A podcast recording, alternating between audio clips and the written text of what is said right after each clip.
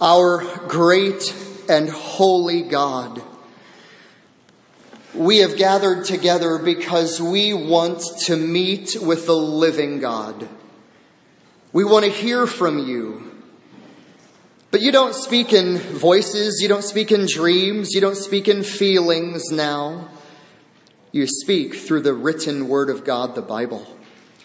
We have the Bible. We have it with us. We have your word. It is true, living, reliable, faithful, unchanging, and life transforming.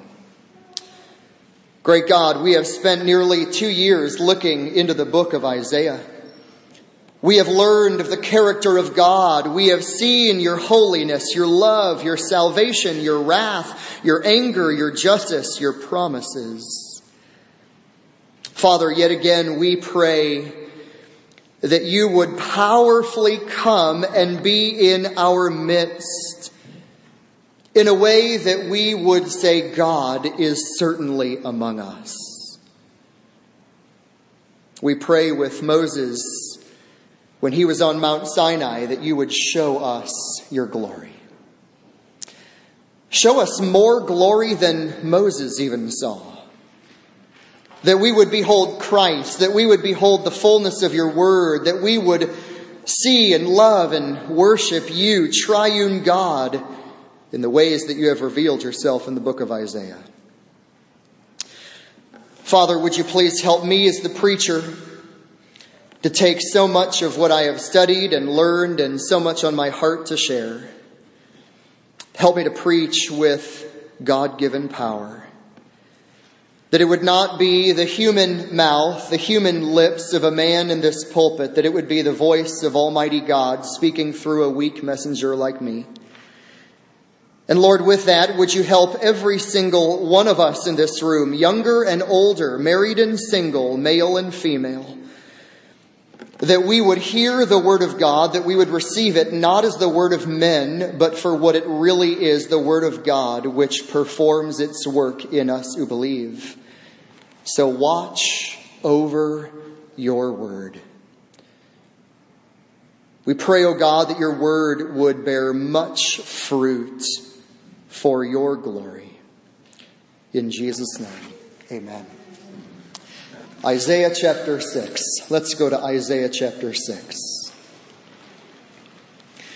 As you're turning there, just a, a, brief note, just so I don't forget. Next week, I'm going to preach 2 Timothy chapter 3 and 4. I'm going to focus on chapter 4, preaching the word, why preaching is so important, but I'm going to spend a good bit of time dealing with the context of 2 Timothy 3 and 4.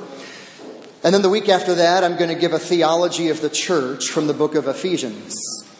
And then when we gather together after that, we will begin our next book in the book of James. But today, let's conclude the wonderful book of Isaiah. Follow with me as I read Isaiah chapter 6, verses 1 through 8. In the year that King Uzziah died, I saw the Lord sitting on a throne lofty and exalted, with the train of his robe filling the temple. Seraphim stood above him, each having six wings. With two he covered his face, with two he covered his feet, and with two he flew. And one called out to another and said, Holy, holy, holy is the Lord of hosts. The whole earth is full of his glory. And the foundations of the thresholds trembled at the voice of him who called out while the temple was filling with smoke. Then I said, Woe is me, for I am ruined.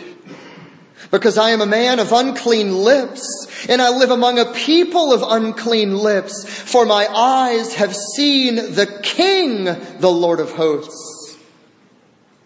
Then one of the seraphim flew to me with the burning coal in his hand, which he had taken from the altar with tongs. He touched my mouth with it, and he said, Behold, this has touched your lips, and your iniquity is taken away, and your sin is forgiven. Then I heard the voice of the Lord saying, Whom shall I send? And who will go for us? Then I said, Here am I. Send me. A man named Paul pastored a church in Sydney, Australia. He was commanded to shut down and cease meeting because of COVID. Micah was a young single man in his 20s. He was a hardworking man who felt the pressure to work more. Meetings abounded, clients had to be visited, more amounts of work quickly came to his inbox. He was tired, weak, weary, and quickly becoming burnt out. His church attendance began to wane because he was so busy. He was so overwhelmed. He was so tired. He was so overworked. Consider Barb.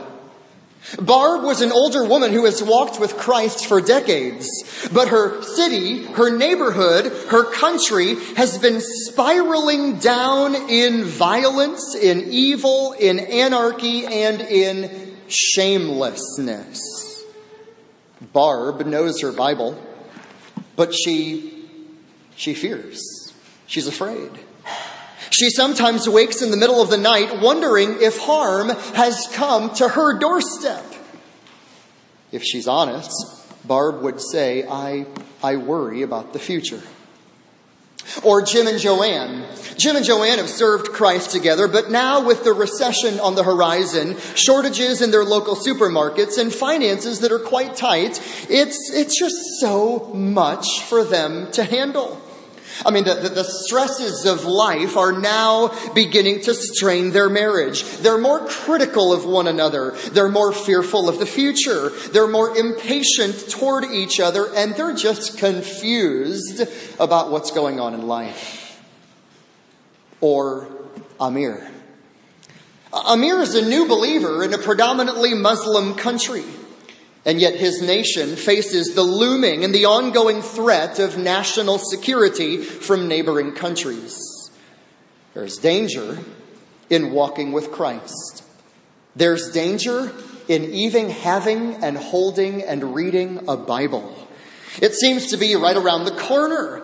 And frequently there are battles and rockets and terrorist attacks and suicide bombings and other nations that constantly threaten war. Even Amir's own safety is at risk. Now, the question I have we're dealing with Paul, Micah, Barb, Jim and Joanne, and Amir. What do these people need? What is the greatest need that all of these individuals have? Different situation in life, different circumstance in life, different season of life, but what is the one main need that they have? They need. They need to see God high and lifted up. They need to see the Holy One of Israel full of glory and full of grace. They need to see God, the Creator, and God who is compassionate. They need to see the Holy One of Israel who is totally sovereign and yet He is willing to save. What all of these individuals need is they need to see God rightly. They need to trust God fully. They need to obey God humbly. That is what you and that is what I need. And that is what Isaiah has been teaching over and over and over for nearly two years. I'm going to say this quite a number of times tonight, so here's one of the key statements that I want to convey. In a shaky world, you have a strong God. In a shaky world, you have a strong God who provides a sufficient salvation and a splendid future for all who trust in Him. You and I live in incredibly shaky times. We live in a shaky world. We live in a sh- world where the foundations are crumbling, as the Psalms say. But, Christian, you need to know that you have a strong God who provides a sufficient salvation and a splendid future for all who trust in Him. My goal for the next little while is to summarize the book of Isaiah for you. Now I know and I realize that we have been going chapter by chapter through the book of Isaiah. And it's been helpful. We, we've benefited. We've learned, I trust, and, and hopefully understood more of this book. But my goal today is to help you understand the parts in light of the whole. I want you to see how each chapter fits in light of the overall theme. The chapters are great, but Isaiah didn't write a chapter, he wrote a book. And so I want you to see how verses and chapters and sections fit together in the overall argument. And so to do this, if you're taking notes, you can just jot down these simple headings and I'm going to give you these, and I have a lot to say in between these headings. Number one, I want to give you a review, a simple review of the book of Isaiah. And that's going to take much of our time. But then, second, I want to give you the relevance of the book of Isaiah. So, why? Why Isaiah? What, what, does it mean for you now? What, what is the benefit of the book of Isaiah for us today? After we review Isaiah and then we study the relevance of Isaiah, I want to give you the core theme of Isaiah in one simple statement. So that's sort of where we are headed for the remainder of our time together. So let's begin with the review of Isaiah. The review of Isaiah. In my study, even this week, as I was going back through many of my notes in the book, uh, some authors have estimated that there are over 400 quotations, allusions, or maybe we could add a category of an echo, kind of a faint allusion or echo in the New Testament to the book of Isaiah. 400.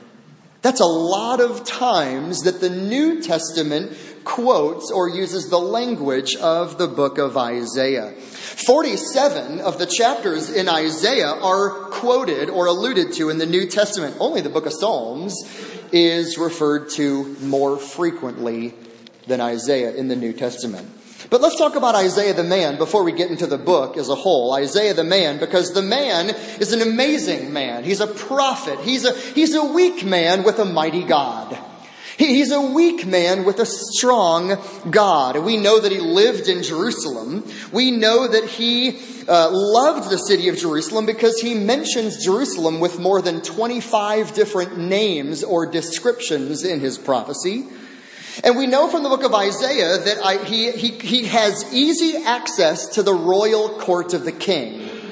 He, could come right to the presence of the king of Israel, and that probably means that he had royal blood in his veins. Jewish tradition tells us that he was the cousin of King Uzziah. We know from the book of Isaiah that Isaiah was married and that he at least had two sons. He began his ministry in the year 740 BC. That was a turbulent time.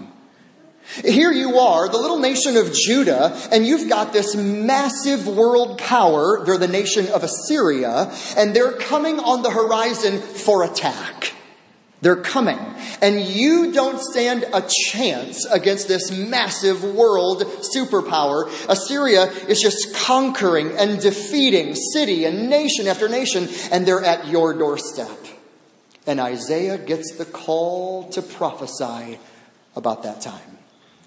He prophesies at the beginning of the year of King Uzziah, and when he received the call of God, which we read earlier in Isaiah 6, oh, he, he responds enthusiastically to that call, even though he knows from the very outset that he's going to have a very difficult, a discouraging, and a relatively fruitless ministry.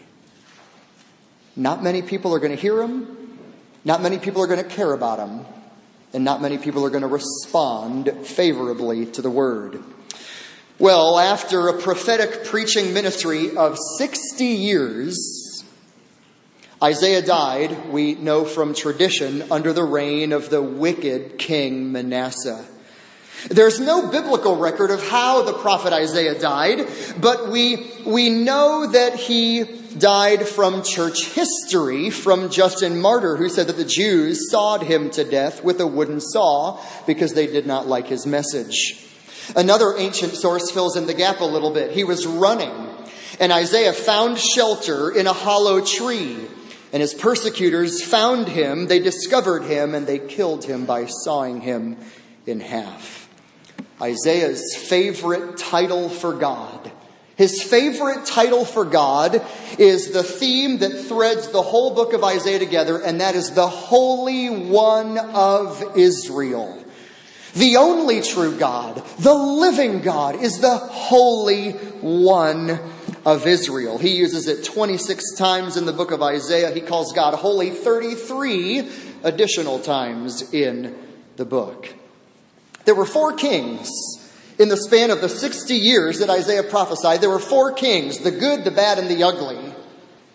The first Judean king was a man named Uzziah. He was like he was like the engineer, the entrepreneur. He was the man who invented all kinds of military uh, gadgets and commodities. He was a man, he was a gardener, he was a wise man, he was a brilliant leader, and Isaiah began ministering about that time. And then his son Jotham became king. He was a good king for a very short time. And then his son Ahaz, he was the worst king of Judah's history. Ahaz was a selfish man. He murdered people. He killed his own children to false gods. He shut the doors of the temple. He didn't want to listen to Isaiah at all. And then Ahaz had a son named Hezekiah. Amazingly and remarkably, he was a good man and a good king, and he did fear and trust the Lord ministry in turbulent times politically. You've got the good, the bad, and the ugly. Isaiah knew it and he experienced it. But let's talk about the writer Isaiah for a minute because in the Hebrew manuscript that Isaiah wrote, we know that he was a literary mastermind. There's probably no book like it in the whole Old Testament Hebrew language. His writing, and boys and girls, you're taking English and you're, you're reading and you're learning to understand that and you're learning verbs and nouns and connections and prepositions. Isaiah mastered that. He was a beautiful writer with word plays and structures and even words that sounded similar. He was an amazing literary writer. But he was also a man who had a compassionate heart. He loved his God, but he had a compassionate heart for those to whom he preached. And the people to whom he preached didn't like him, and they wanted to kill him. And they didn't listen to his message, and they mocked him. And yet Isaiah even wept at times, we read in the book. He had a compassionate heart, even amidst an apathetic audience. But what kept him going? What kept the man Isaiah going? He had a transcendent God. It wasn't because life seemed good. It wasn't because life was always happy and comfortable. He kept going and he kept serving God even when times were tough because he served and worshiped and adored a transcendent God. He was a man of unflinching courage. Isaiah teaches that salvation is in the Lord. So fasten your seatbelt. Let's, let's go on a jet tour together through the book of Isaiah. And if you want to begin with me, let's just begin in chapters 1 to 5 chapters 1 to 5. And you need to understand this because the way Isaiah begins these opening five chapters, this is the introduction. It's like a sermon of mine. It's a long introduction before he gets into the book.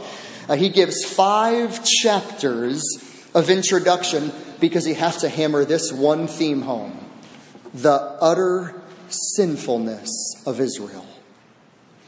Uh, chapter 1, verse 2 begins with a lawsuit. God has a lawsuit against sinners. Chapter 1, verse 2. Listen, O heavens, hear, O earth. The Lord speaks.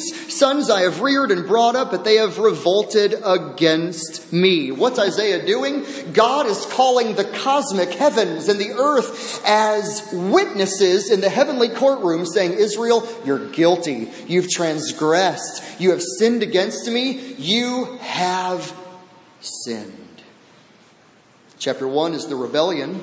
Chapter 2 is the pride of men. All over chapter 2, God says he will punish the pride of men. Verse 17 of chapter 2, the loftiness of men will be abased, but the Lord alone will be exalted.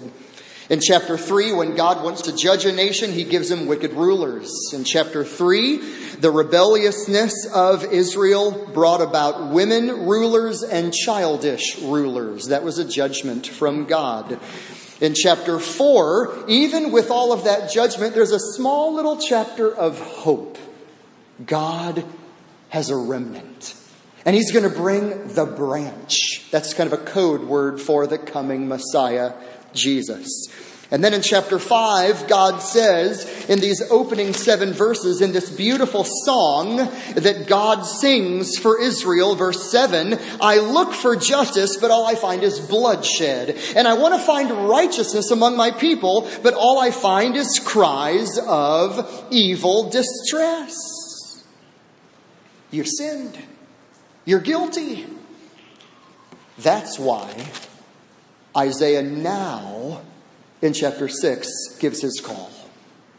In the year that King Uzziah died, that's the first chronological marker, Isaiah says, I had a vision and I saw the Lord high and lifted up and the train of his robe filling heaven's temple and God is exalted. He is lifted up. And then there's even angels and they are, they are singing holy, holy, holy. It's the call of Isaiah, the commission of Isaiah. And yet Isaiah says, I'm undone. I'm, I, I, have seen God the King, and God cleanses him with the coal that comes from the altar. Now, listen carefully. What happens to Isaiah individually in chapter 6 is part of the whole book of Isaiah. It will happen to Israel as a nation in the future. Isaiah saw the Lord high and lifted up, and Isaiah was cleansed. Israel one day will see the Lord high and lifted up. They will put their trust in him, and they will be cleansed. It is an amazing way that Isaiah speaks of his call, his commission, and his cleansing. But now in chapter 7, you have in your bulletin there a little outline that that sort of gives us a little bit more detail. I'm just going to summarize this. But in chapter 7 all the way to 39, Isaiah wants you to understand the crisis of faith.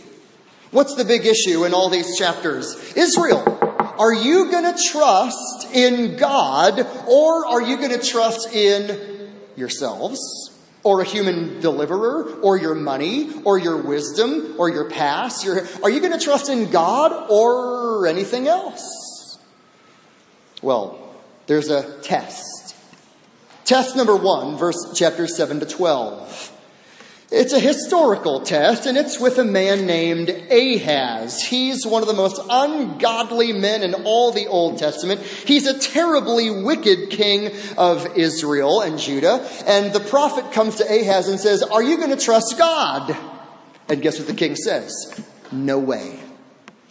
Ask a sign. God will, answer. Just, just ask God of any sign. And the prophet says no. The prophet said, uh, the king said, No, I will not. Well, then Isaiah said, Well, then God's going to give you a sign. A virgin is going to conceive.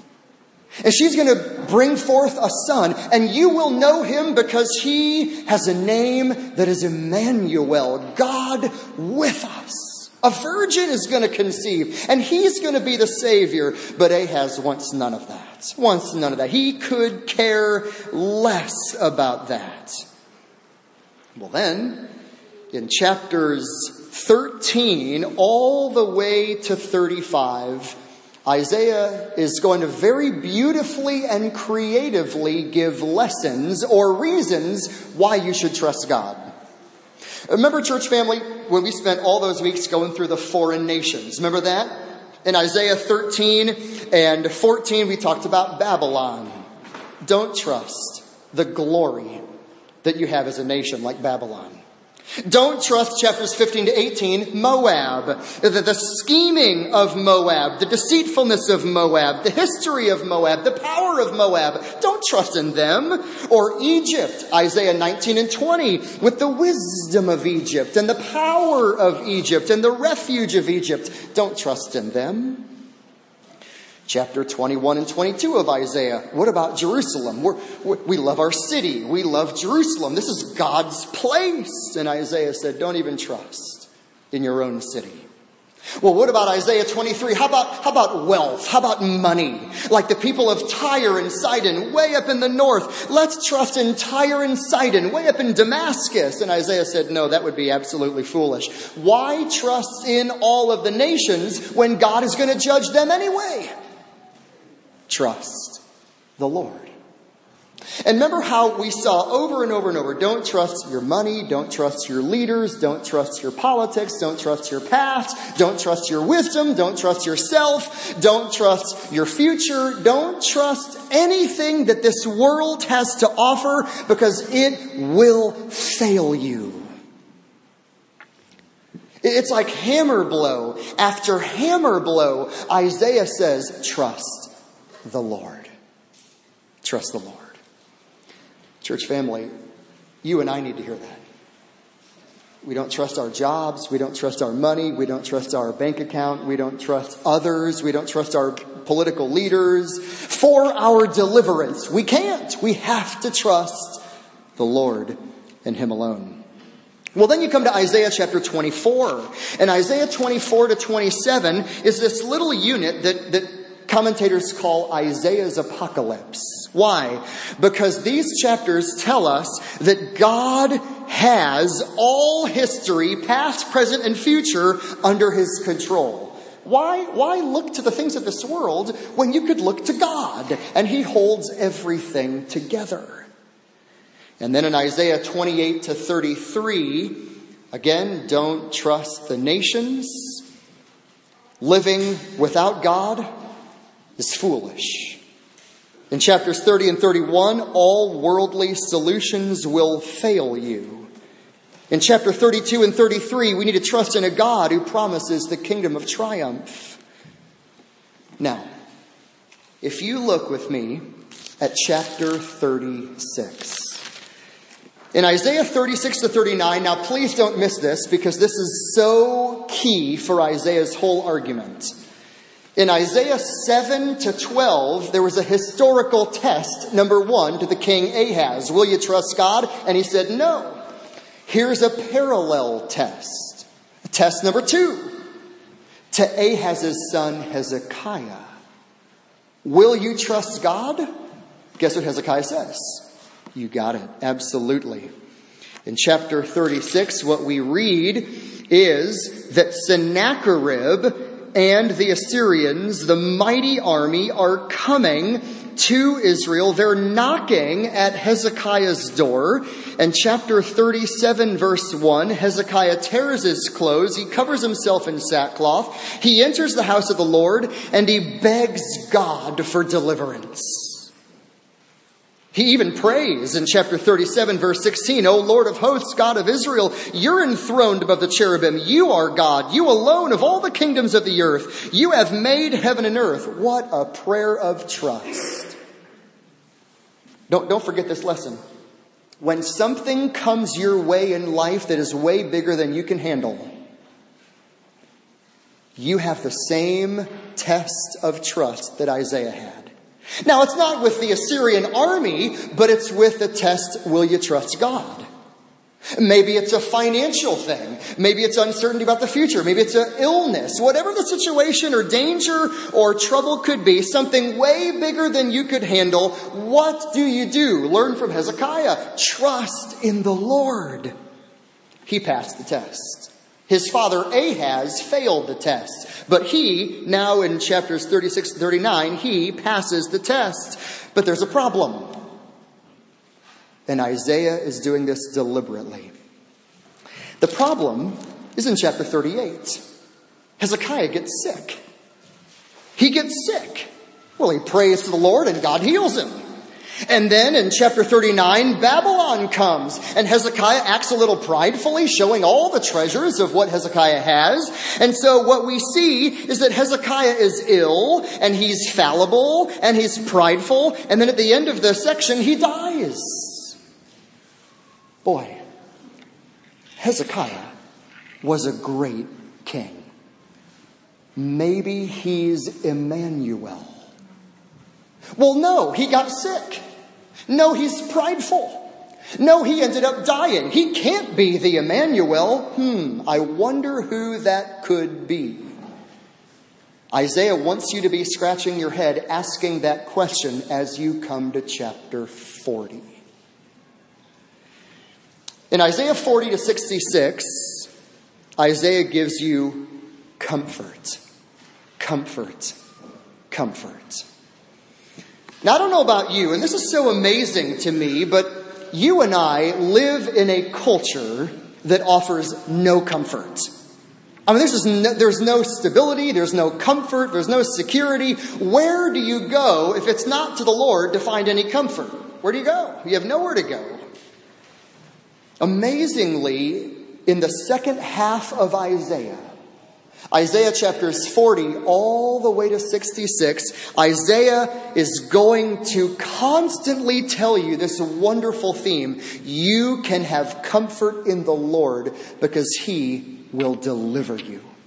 He'll deliver you. He's faithful. He'll deliver his people, Israel. He'll deliver the nations who trust in him. What an amazing God. So, chapter 40, look at verse 1. Comfort Oh, comfort my people, says your God. Speak kindly to Jerusalem. Call out to her that her warfare has ended and her iniquity has been removed, that she has received the Lord's hand, double for all her sins. A voice is calling, clear the way for the Lord in the wilderness. Make smooth in the desert a highway for our God. You're probably thinking, wait a minute. That sounds like Matthew, Mark, and Luke. Prepare a way in the desert for John the Baptist who is preparing for the Messiah. You're exactly right. Deliverance is going to come through the Messiah. The Messiah. Chapters 40 and following shows us the unparalleled majesty of God. Now, I'm going to dwell on this for a minute because this is, I think, what you and I need. In these nine chapters, Isaiah 40 to 48, there are 216 verses. Out of all those verses, 115 of them speak of the unrivaled greatness and power of God. More than half.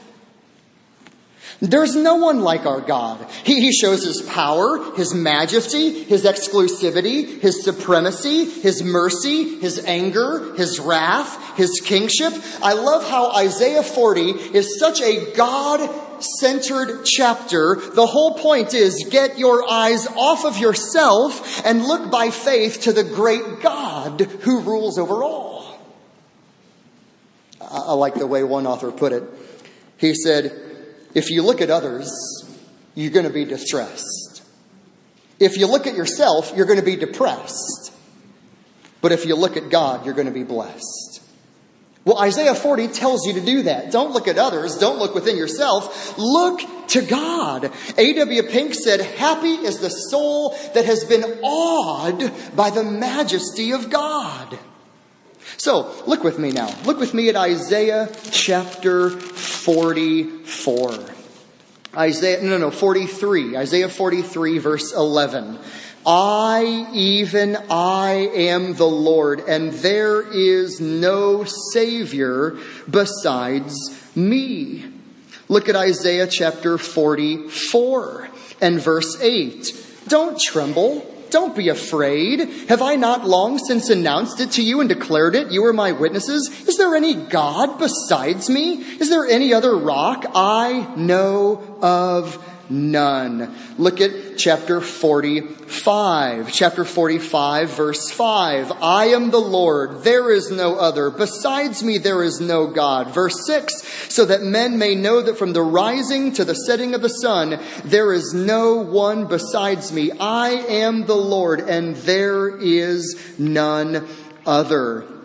Look toward the end of the chapter. Verse 21 ends, There is no other God besides me, a righteous God and a Savior. There is none except me. I mean, do you get the point? God over and over is saying, I am the Lord. There is none other. Who can be compared to me? God has created the heavens, He's created the earth. Christian, what do you need in difficult times? Where do you find comfort? Looking to God. You can't miss that. That's the theme of Isaiah 40 to 48. God is the majestic God who will deliver his people and he will fulfill his promises and bring them back from exile when they are judged for their sin. Well, then you come to the very end of chapter 48, verse 22. Look at the very last verse of Isaiah 48. It, it becomes kind of a little transition verse in Isaiah. Isaiah 48, 22, there is no peace for the wicked. And that's a sobering reminder, but that's true, isn't it? There's no peace for the wicked. There's no peace in the heart, no peace with God, no peace with others, no peace in the world for the wicked. Well, what do you do? What do you do? Well, the next nine chapters, Isaiah 49 to 57, tell us about God's atonement and God's saving work for Israel, not just physically, but spiritually from the bondage of their sin. And all of this, this is so cool. Isaiah is so brilliant the way he does it. He brings it all together around four songs. We call them servant songs. They are prophecies about Jesus long before Jesus is ever born. The first is in Isaiah chapter 42, and then one is in chapter 49. But look at chapter 50. Look at chapter 50 for the third servant song. We see it here in verse 4. The Lord God has given me the tongue of disciples so that I might know how to sustain the weary one with the word. He awakens me morning by morning. He awakens my ear to listen like a disciple. The Lord has opened my ear and I was not disobedient, nor did I turn back. This is like Jesus saying, each morning I need to be taught from my Father. Verse 6 I gave my back to those who strike me. I gave my cheeks to those who pluck out the beard. I did not cover my face from humiliation and spitting, for the Lord God helps me. This is a promise that the Emmanuel King is going to suffer. If you suffer, if you go through hardship, if you've got times in your life when you're ridiculed or beaten or spit upon or mocked or slandered for your relationship with God, the suffering servant Jesus is your forerunner. He did it before you did. Look at chapter 52. Now we come, I think, to the apex of the whole book of Isaiah. What does Isaiah want you to know? That God's deliverance is found in the servant. 52:13 Behold my servant will prosper he will be high and lifted up and greatly exalted meaning he will be God. He is God. He's exalted. He's the sovereign one. He is supreme. He is fully divine. But but chapter 53 verse 2 Look at the humiliation. He grew up like a tender shoot, like a root out of parched ground. He has no stately form or majesty that we should look upon him, nor appearance that we should be attracted to him. He was despised and forsaken of men, a man of sorrows and acquainted with grief, like one from whom men hide their face. What did, what did Jesus do? What did God do to the Son? Verse 4 Surely our griefs he himself bore, our sorrows he carried, yet we ourselves esteemed him stricken, smitten of God, and afflicted. But he was pierced through for our transgressions, he was crushed for our iniquities. The chastening for our well being fell upon him, and by his scourging we are healed. The amazing work of Emmanuel is not what people did to him it's what God the Father did to him on the cross. God was so pleased, according to verse 10, to crush the servant on the cross.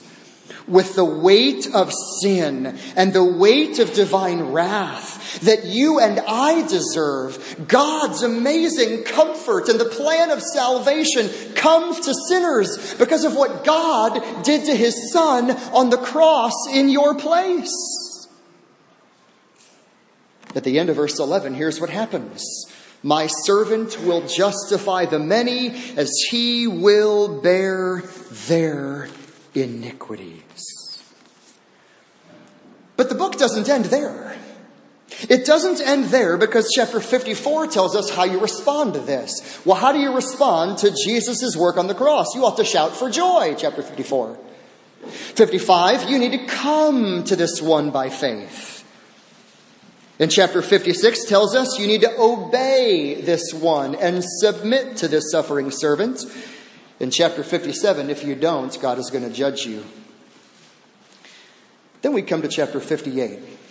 And these last nine chapters, yes, yes, yes, God will deliver his people physically from exile. Yes, he delivers them spiritually from sin through the Emmanuel servant, Jesus.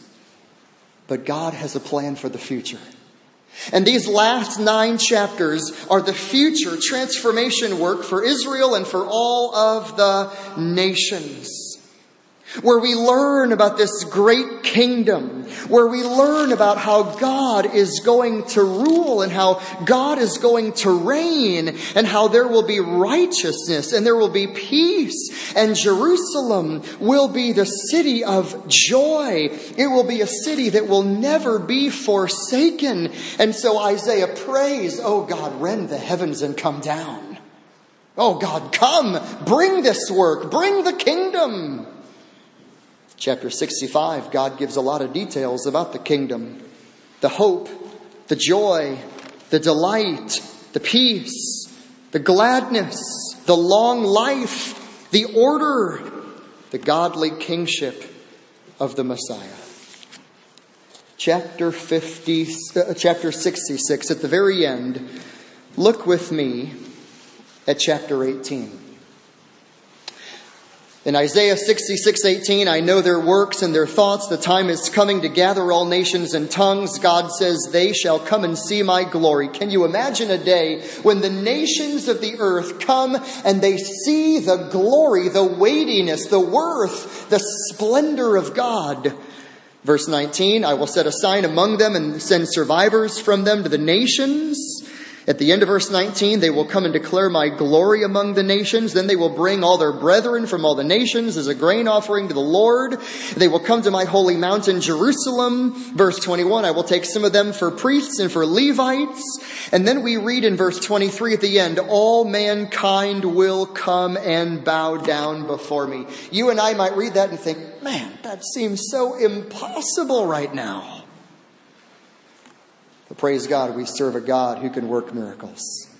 We serve a God who has already told us in chapters 40 to 48 there's none like him. He created the heavens, he can do all things.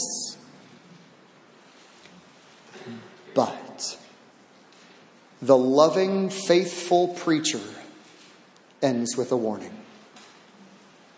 Verse 24, then they, the righteous, will go forth and they will look on the corpses of men who have transgressed. Now, if we could do a little bit of comparison, this is one of the key words of Isaiah. Transgression is a key theme in chapter 1, showing the sin, the transgression against God, and now at the end, all those who die in their transgressions.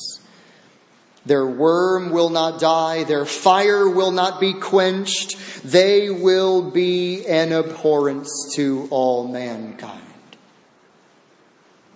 Isaiah, the preacher of the Lord, the, the prophet of God, he wants you to know that yes, there is a great sin problem, but God will solve it in Emmanuel. And so you need to trust in him and comfort comes to you not as you look within yourself, but you look upward to God and his power. And all of that comes to an apex in the substitutionary work of the Lord Jesus Christ and how he will return again one day and establish a kingdom. But I want you, though, to look with me at a second heading that we need to look at. If point number one was the review of Isaiah, now what a review that was. That was a speedy one, that was a quick one, a jet tour. You say, so what? That was written a long time ago. Why is Isaiah needed for us today? Let me give you some reasons. Number one, you and I need Isaiah because you and I must declare that God is uniquely holy. Allah is not God. The gods of Hinduism and Buddhism and all the different religions and worldviews of the world are not God. There is only one God, and He's revealed Himself in the written word, the Bible. Every other God is a lie. We need Isaiah because we must declare and uphold that God is holy. It means different, set apart, unique, distinct, not like us. We need Isaiah, second, so that we might call every person to repent from sin and trust in Christ. Why do we need Isaiah? Because Isaiah's theme, like a good, faithful preacher, prophet, is turn from your sin and trust in the Lord. Third, we need Isaiah to demonstrate the unshared glory of God. Now, we see it online, we see it on the TV, we see it on social media. A lot of people want glory. In our sinful flesh, we want glory. We want honor. We want recognition. We want fame. We want people to applaud us and say, What a guy. Isaiah says, No, no, no. What a God. Isaiah says, we must demonstrate the unrivaled, the unshared glory of God. He shares his glory with no one. The only way that you can be saved is to come to God by faith. So we boast in the Lord and him alone. We need Isaiah today, fourth, so that God may be glorified among the nation of Israel and among all the nations of the world. God has a great plan for the Jews, for the Gentiles, whatever continent, whatever people group, whatever place, God has a plan. We need Isaiah so, so urgently. Let me give you this. Number five, to give stability in unstable times. You're going to open up your email tomorrow morning. You're going to go to the news source. You're going to get, you're going to get your inbox of all these different headlines, and you're going to think, man, this, this place is crazy. It's out of control. And you might think it is, but it's not. Where do you get stability in unstable times? We get it from the Holy One of Israel. We get it from God. We get it from an enlarged view of God. You say, so Jeff, how does this impact me Monday morning? How does it impact me Tuesday morning? How does it impact me when I'm homeschooling, when I'm driving to work, when I'm sending the emails, when I'm working out? How does this impact me? Remember this. Number one, your God is the only majestic king. Our president gave a speech this week. He's not the ultimate authority. God is. There are dictators all across the world and prime ministers all across the world, and there are emperors uh, of that sort in the ancient world and similar today. They are not in the ultimate authority. Your God is. Another way that this impacts us every day is that your Christ suffered in your place. A Christian, I believe that as time goes on, you and I are going to fall more into the wake of Isaiah. He suffered. He served along an apathetic people. He gave God's message to an ungodly people who could care less about what he wanted to say. And yet he didn't say, Well, I'm not seeing a whole lot of fruit, so I give up. He kept going. He kept ministering. He, why? Because faithfulness is always connected to your obedience to God, not to the visible results that you see. You and I need Isaiah each morning because our God deserves to be worshiped. He deserves to be worshiped. He deserves to be worshiped. And there's one more point that I got to bring out before we draw this to a close with the final crux and theme. Just one more point. In the amazing plan of God, I didn't plan it this way, but a few years ago, when COVID sort of hit and sort of shut everything down, about that time, we were going through the foreign nation section in Isaiah.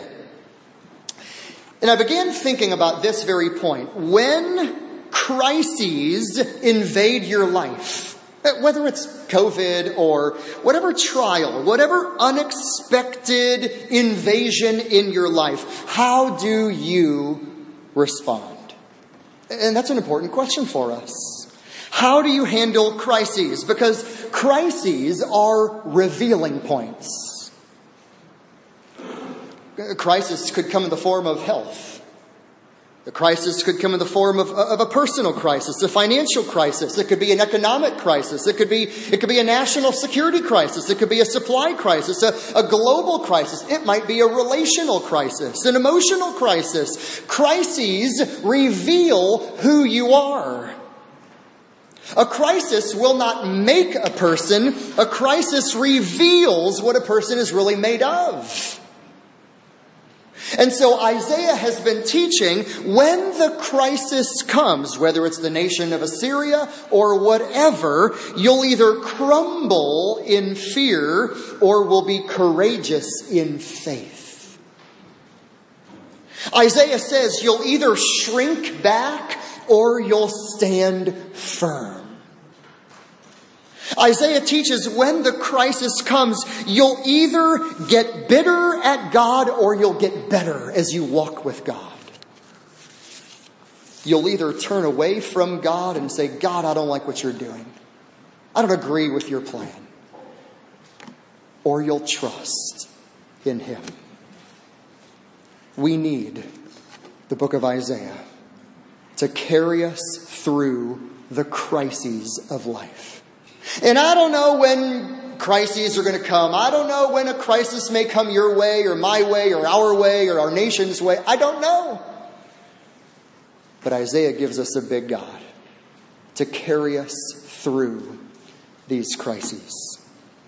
So, I'll say what I said earlier. In a shaky world, you have a strong God who provides a sufficient salvation and a splendid future for all who trust in him. So that's the review. And then we saw number two, the relevance of Isaiah. Well, what about number three, just very quickly before we close? So, what's the core theme? Jeff, in 66 chapters, what is the whole book of Isaiah about? I'll give it to you in one simple statement. Isaiah wants you to know that salvation is in the Lord. If you miss that, you miss the whole book of Isaiah. And if you miss that, you miss the gospel. We know this from Isaiah chapter 12. It is the song of the redeemed. I will give thanks to you, O Lord, for although you were angry with me, your anger has been turned away, and you comfort me. Isaiah 12, verse 2 Behold, God is my salvation. I will trust and not be afraid. For the Lord God is my strength. He is my song. He has become my salvation. Verse 4 In that day you will say, Give thanks to the Lord, call upon his name, make known his deeds among the peoples, make them remember that his name is exalted. Praise the Lord in song, for he has done excellent things. Let this be known throughout the earth. Cry aloud, shout for joy, O inhabitant of Zion, for great in your midst is the Holy One of Israel. What is the core theme of Isaiah? Salvation is in the Lord. Not in yourself. It's not in our culture. It's not in our world. It's not, not, not in the global economic, scientific, whatever issues of the day. Salvation is in the Lord. In a shaky world, you and I have a strong God who provides us sufficient salvation and a splendid future for all who trust in Him. And Isaiah is the preacher who is the God enthralled evangelist proclaiming salvation in Emmanuel. So, how can God forgive you? How can God forgive you? You and I have transgressed. We've sinned. Well, Isaiah 53 gives the answer. Jesus was wounded for our transgressions and crushed for our iniquities. Peter preached in Acts 10:43 to Jesus all the prophets bear witness that whoever believes in him will receive forgiveness of sins. Yeah, but but Isaiah 53:1 said, "Yeah, but but Lord, who has believed our report?" You ever you ever thought like that? I keep preaching but nobody believes. I keep handing out tracts but nobody believes. I write letters to my family and nobody believes. I go on the streets and nobody seems to believe. Who has believed this? Isaiah 7, verse 9 If you don't believe, surely you will not last, Isaiah said. So, what does God say? What does God say to sinners? Isaiah 45, 22 Turn to me and be saved, all you ends of the earth, for I am God and there is no one. Acts 4:12 There is salvation and no one else for there is no other name under heaven that has been given among men by which we must be saved. Has God forgiven you? Have you been counted righteous? Accepted by God, this holy one, this righteous one, through faith in him and him alone. The message of Isaiah is salvation is in the Lord. Isaiah had the courage of a Daniel. He had the sensitivity of a Jeremiah. He had the passion of a Hosea. And he had the anger of Amos. And he had the faith of Noah. Isaiah's courage is of such a nature that all throughout the book of Isaiah, we don't find any place where Isaiah comes across as timid or fearful. And the question that I have in closing is how do we get there? Um, how do you live with such courage that you don't even come across as weak or timid at all? How do you get there? Because he knew his God. He knew his God. You won't fear puny men when you fear the preeminent God. We, are not going to fear world events when you trust the one who holds the world in his hands. The man who trembles before God will not tremble before men. Isaiah knew that. And that's what you and I need as well. We need a great, a big, a lofty, and a powerful God. I'll end with this. In the 1500s, the reformer John Calvin, he had a life passion. And his life passion, by his own writings, his own testimony, was to recover and embody and preach the absolute reality and the full majesty of God. So he preached through books of the Bible. John Calvin had a profound sense of the glory of God. He said this. He said, What if you could fast forward time? And you imagined yourself at the end of your life You've just breathed your last and now you're standing before God. And you're giving an, an, account for your life. What would you say to God? Here's what Calvin said when he was thinking about that future time. Oh God, the thing that I chiefly aimed at, and that which I most diligently labored for, was the glory of your goodness and justice, that your character might shine forth, and that all of the beauty and blessings of Christ might be fully made known. Wow. Could you and I say that if we fast forwarded to the end of our life and stood before the Lord? Give an account of your life. What, what was the key of John Calvin's life and ministry? He was mastered by the majesty of God. He was mastered by the majesty of God.